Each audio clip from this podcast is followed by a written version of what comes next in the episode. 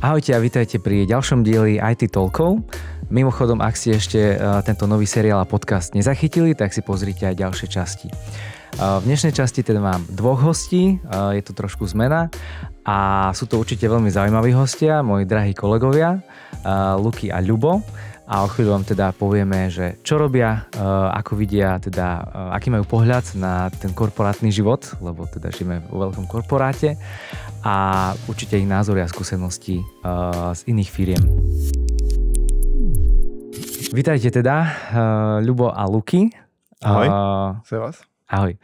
Um, ja viem o vás teda, že vy ste agile coachovia, tak možno ak, ak by ste vedeli v skratke povedať, čo táto rola obnáša, aby si to ľudia vedeli predstaviť. Neviem prečo, ale nečakal som túto otázku.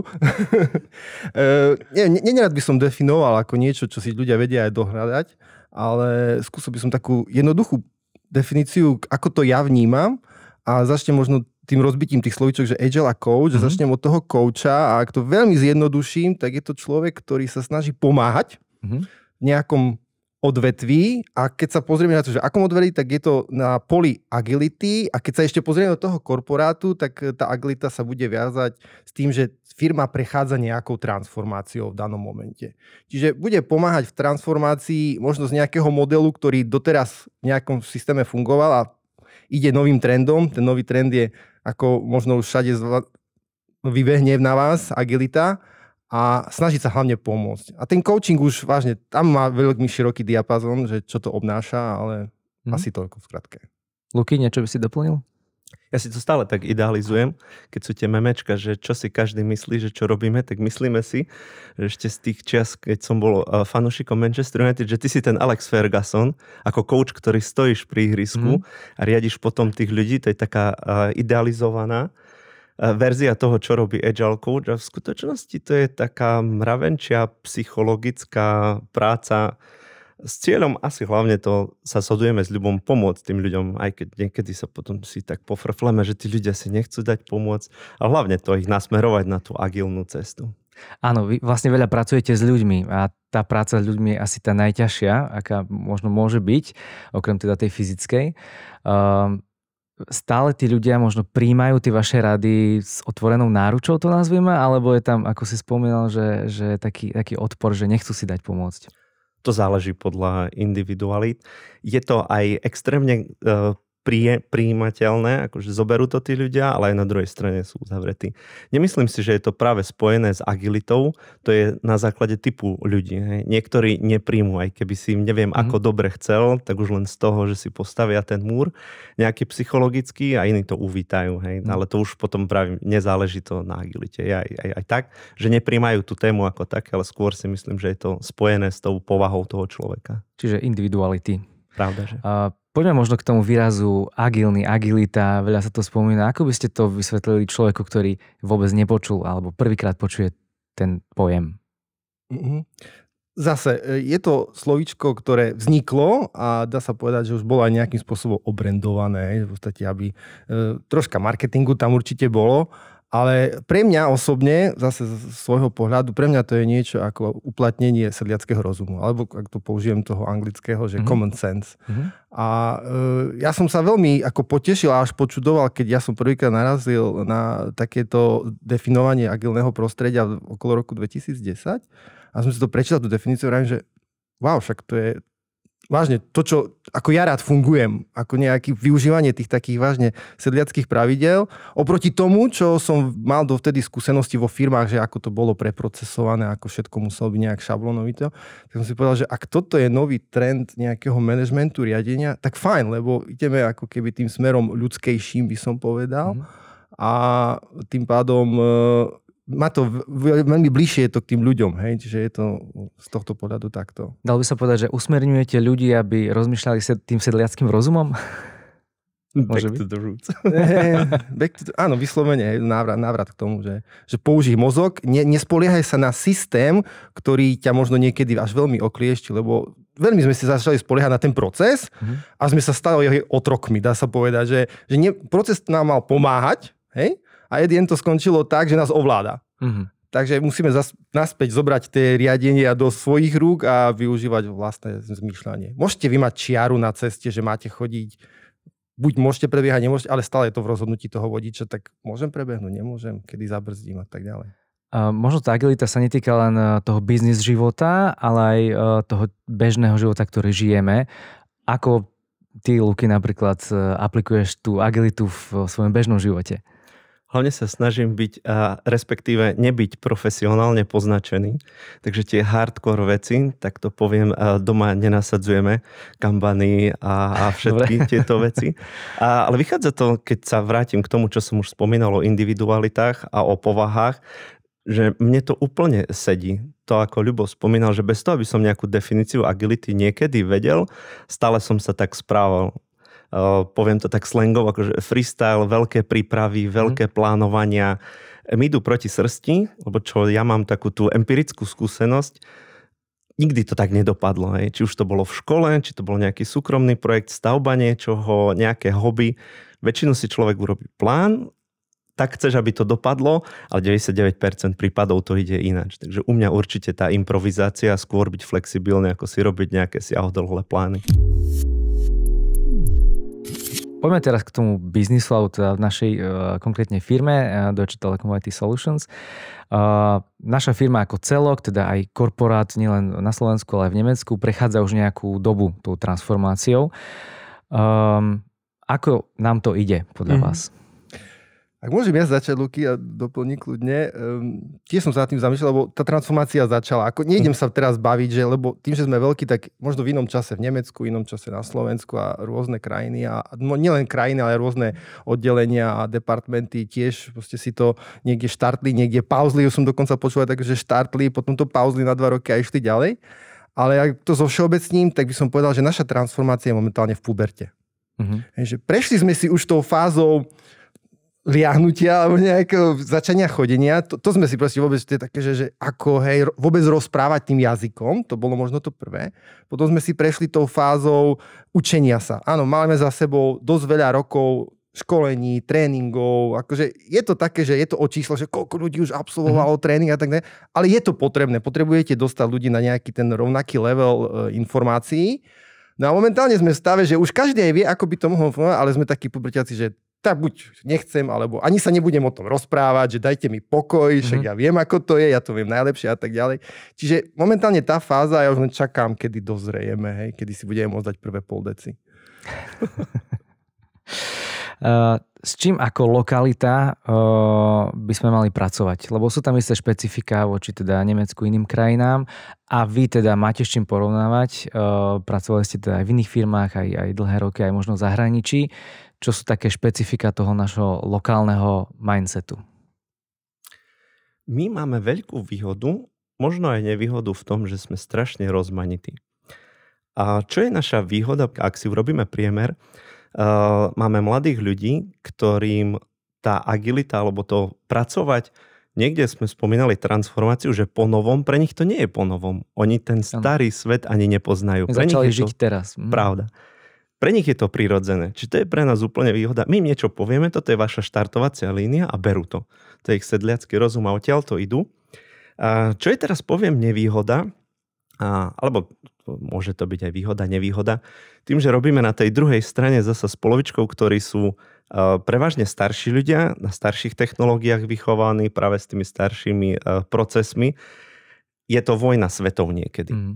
Môže sa to aj obohatiť, že tá jedna polka tú druhú polku obohatí, vtedy je to prípad ten lepší, ale sú aj prípady, keď to nejde a tam má potom človek viacero s tým a práce, aby to tak bolo. Ale celkovo si myslím, že tu na tú, tú zmes rôznorodu my môžeme využívať, len sa musíme na to pozrieť aj z tej nevýhody urobiť výhodu hej, a dostať sa k tomu, nepozerať sa stále len, že to staršie, to bolo všetko, lebo to malo zmysel. Mm. Od toho sa odraziť a naučiť sa a povedať, dobre, teraz si to vezmem a ja do vienka a pôjdem s tým ďalej. A čo medzi tou staršou a mladšou generáciou je možno to pojitko, čo funguje, mm, Ľubo, z tvojho, mm. svojich skúseností? Pre, presne tak, on Luky to načrtol, že ono ne, ne, nevie to byť černo-biele, musí to byť niekde e, sivé. E, a v podstate ten, tí ľudia, ktorí majú viacej skúseností, by som mohol povedať, tak práve to, tie skúsenosti, lebo celé je to postavené na empirii. A oni tú empíriu majú. Mhm. Hej. To, že prídu mladší, ktorí nie sú zaťažení možno tými procesmi a už tú agilitu, či už na vysokej škole už prvýkrát sa stretli a už toto je, či- s čím nastupujú do firmy, čiže už nebujete s tým, že prečo, hej? ale zase chýba im tá, tá empíria, a tú empíriu vedia priniesť práve tí kolegovia, ktoré, ktorí majú tú dlhoročnú skúsenosť. Čiže tu ten, ten, ten optimum by malo byť, akože, a to je ten veľký benefit. No len potom je to postavené na tom, že či tí ľudia fitnú medzi sebou. A Mhm. tam už je potom tá ľudská stránka. A Áno. tam je zase stránka tá koučov, kouča, že dať tých ľudí, správnych ľudí dokopy ako tím. Není to o individualitách, je to o tom tímovosti. A ten tým vie byť potom už pestrý. Hm? Uveď príklad, ako by si to spravil, alebo ako to robíš. E, Krásny príklad, a ja som e, mal možnosť to zažiť na vlastnej koži, sú tie assessmenty, že keď ten tým staviate, Mhm. viete dať možnosť ľuďom e, povedať áno aj nie a povedať áno aj nie na, na danú realitu alebo na dané možnosti, ktoré sa v danom čase ponúkajú. Hej. Čiže ak už tým existuje a prijímate nového člena, tak tiež nejakým spôsobom, nielen taký klasický hej, proces hiringu cez tri e, levely, ktoré ani nemajú potuchy, čo v Mhm. danom týme sa deje, ale ten priamy kontakt v rámci týmu jedna. A keď ja som mal zase to šťastie, že napríklad my sme vznikli z Greenfieldu, že absolútne od podlahy a nás vážne vyberali zo stovky ľudí, a, ale mali sme si možnosť aspoň na dva dní vyskúšať si, že ako nám to bude fungovať a už hneď tam sa nejaké veci vyskočili a sa hneď ladili. Hej. Čiže na základe empirie, iteratívne, a už troška ideme do metodológie, hej, že je to ten... ono sa tomu nevyhne človek, akože, áno. hej, čiže, čiže je to tam, je to ten, ten iteratívny, inkrementálny prístup. Hej, že aj, aj tam.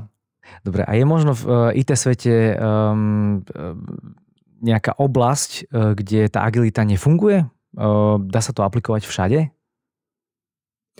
A to by sme zachádzali už možno do frameworkov, ako do konkrétnych nejakých procesov, do konkrétnych nástrojov a tam by to bolo na dlho, kde povieme, že áno, v tejto oblasti to nefunguje. Ak zjednodušíme tú agilitu na to, že to je mindset, ktoré má nejaké atribúty, 4 vlastnosti a 12, 12 princípov, to je použiteľné všade. Ako to je univerzálne. Čiže tu by som povedal, uh, agilita funguje všade, Mhm. to pridávne meno. Tie nástroje, nie, tam by sme už museli trošku robiť coaching a analýzu. Ja by som tiež možno len na doplnenie a presne by som opačne položil tú otázku, že vás sa to aplikovať všade. Ja tiež rád počúvam nejaké podcasty, ktoré tu nebudem spomínať, aby som nerobil reklamu. A presne tam prinášajú krásne príklady z policie. Ako dobre, je to na západe, musím povedať, že áno, tie trendy možno idú troška rýchlejšie na tom západnom svete, ale sú tam krásne opísané, ako sa to ako v rámci policie e, vlastne aplikovali toto, lebo kyber e, priestor a tak ďalej a tak ďalej, vyšetrovanie a tak ďalej. Alebo v zdravotníctve tiež e, starostlivosť o, o ľudí a, tak, a ako tam mohli aplikovať a normálne popísali metodologicky. Čiže potvrdzujem Lukiho, že dá sa to všade. Dobre, čiže ak by chcel človek možno byť agilnejší vo svojom živote, stačí, aby si naštudoval nejakú metodológiu a, alebo si vypočul nejaký podcast a bude to vedieť aplikovať? Je to len začiatok cesty. Ako to by sme veľmi zjednodušili, že niečo si prečítaj. A empiria, to už padlo tu viackrát, že si to vyskúšať, prečítať a ako zavrieš knihu, pdf hneď si to niekde vyskúšať. Mhm. Či už len ako nejaké mentálne cvičenie, dobre, čo som teraz prečítal, čo mi hovorí ten princíp, ako to môžem uplatniť. Len potom, keď niečo urobím, tak si viem povedať, dobre, cítil som sa dobre, nedobre, čo by som zmenil, skúšať, skúšať, skúšať. Mhm. Ono to, že sa to dá všade, je troška ale naviazané na tom, že kto to aplikuje. A je to potom v tej osobe, že možno nie každému to vyhovuje. Mhm. A to už je druhá vec. To, že v akom odvetvi to je aplikovať, áno, všade. Ale kto to vie aplikovať, to už je iná otázka. Hej, možno troška taká filozofická, že Mhm. poďme na to. E, a že či tým ľuďom to fituje. A tým pádom tam môže nastať, že tak keď mi to nefituje, tak viem si nájsť iný spôsob. Ako. Je to Ale troška asi- o personalite. Asi by si to mali nejako vyskúšať, že či im to funguje alebo nie. Tak. Čo vás naplňa vo vašej práci? Práca s ľuďmi je najťažšia a zároveň práca s ľuďmi naplňa. Nie, ak, ak urobí úspech, nie že úspech, ak ten, ten človek alebo ten tím, skupina ľudí na tej druhej strane uh, možno z počiatku sa pozerajú na to skepticky, že á, ani, ani nie, ani možno tak dobre urobíme a po určitom čase, im to zapadne, a hlavne tie ťažké prípady, aspoň pre mňa, keď s odstupom mesiaca alebo pol roku prídu, že ešte oplatilo sa, tak to je také zadosťučenenie, takéto potľapkanie, že hej, tu sa to podarilo. Čiže zároveň aj motivácia. Pravda. Mhm. U mňa to, ale ak by som bol konkrétnejší, ak sa podarí v rámci nejakého problému veci zjednodušiť. Pre mňa to je ten cieľ. Proste nejak celkovo, u mňa sa príde, že celý ten svet alebo ste to prostredie, ktoré je prekomplikované vo všeobecnosti. Čiže ak sa niekde sa podarí nejaký ten krok zjednodušiť, zrýchliť, tak toto je pre mňa také. A že aj ľudia to tým pádom hmatateľne cítia v rámci tej práce alebo v osobnom živote. Tak ako mm. to je to. Čiže vtedy vaša práca vlastne vám dáva najväčší zmysel. Mm-hmm. Tak nejako. Super. Mm, je aj na základe tých vašich empirických skúseností, aj možno to, čo ste počuli, je možno nejaký stereotyp o ITčkároch, ktorý by ste vedeli vyvrátiť? Otvorenejší sú sa mi zdá. Každý si myslí, alebo taký ten zasa, ak rozprávame o stereotypoch, je, že zavretý headset si dať a nechcem o svete nejak vedieť práve že naopak, ako nájdeme určite aj takýchto ľudí v tom IT svete, ale ja mám taký pocit, za posledné roky tí ľudia sa skôr otvárajú, skôr sa potom venujú aj nejakej komunite, mm-hmm. aj nejakým dobrovoľníctvu a tak a ukazujú sa aj skrze sociálne siete, že hej, sme tu, chceme niečo zmeniť. Takže skôr mám pocit, že naopak, tí ľudia sú viac otvorenejší a takí hrdí na to, že sú v IT. Mm-hmm. Ľubo? Tiež len doplním, ale ja to možno vnímam aj také generačne, že vážne ten, ten mladšie ročníky sú viac akože otvorení týmto. Či už povedať svoj názor, alebo nejakým spôsobom byť viditeľnejší v tom smere, že, že vedieť sa postaviť za to, čo vravím, alebo v podstate nebyť ticho. Mm-hmm. Tiež to takto vnímam. Neviem, či je to... No, ja to vnímam troška generačne. Hej. je možno nejaké posolstvo, ktoré by ste chceli odozdať, či už mladšej generácii, ktorá vlastne práve začína sledovať tieto trendy, IT trendy, alebo možno aj tým starším, okrem toho teda zdravého rozumu, čo by im tak pomohlo? Rozdelíme si to starší mladší.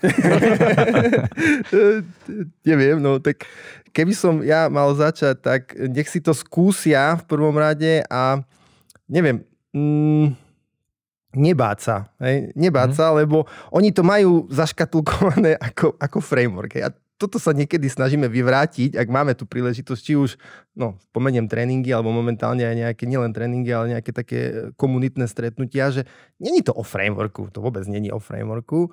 Ako niekde na ten základ áno, ale e, že niečo sa odpichnúť, ale vedie to aplikovať tým pádom do, možno nielen do práce, ale všade. Čiže Čiže nezaškatulkovať to, že a, tá, toto je metóda. Hej? Mm-hmm. Že v podstate niekde to posunúť. Niekde. Že predsudky, aby sme... Tak, tak, mm-hmm. tak. To môžem len počiarknúť a potrhnúť tej staršej generácii, nebať sa. Mm. Ono to znie také, že je to niečo moderné mm-hmm. a niečo, na čom fičia mladí a pre nás to už nie. Určite je to aj pre tú staršiu generáciu. My to vieme potvrdiť aj už naozaj pomaly v dôchodkovom veku, veď aj pre dôchodcov to robíme. Je to naozaj pre každého a nie je to nejaké bububu. A tým mladším troška niekedy sa zastaviť aj tej staršej generácii, povedať, oni tu predsa len už boli dlhšie a majú skúsenosti, tak tým mladším naozaj s takouto rozvahou. Majú toho veľa pred sebou, aj budú mať, majú veľkú konkurenčnú výhodu, že dneska, či už cez AI alebo všade, obrovské množstvo informácií si vedia v krátkom čase naštudovať, vyselektovať, ale pochopiť aj tých starších s takou rozvahou ísť do toho. To by som tej mladšej generácii odporúčil. Dobre, ďakujem za posolstvo a za veľmi zaujímavé tipy aj zo života a vaše skúsenosti, ktoré ste nám teda podali. A ďakujem pekne za teda návštevu. Verím, že sa ešte uvidíme minimálne e, osobne niekde. No a e, vám, milí sledovatelia poslucháči, e, ďakujem tiež, že ste si nás vypočuli a teda vidíme sa pri ďalšom dieli IT Talkov. Verím, že sa ti táto časť páčila, tak nezabudni dať follow a like a sleduj ďalšie časti tohto podcastu.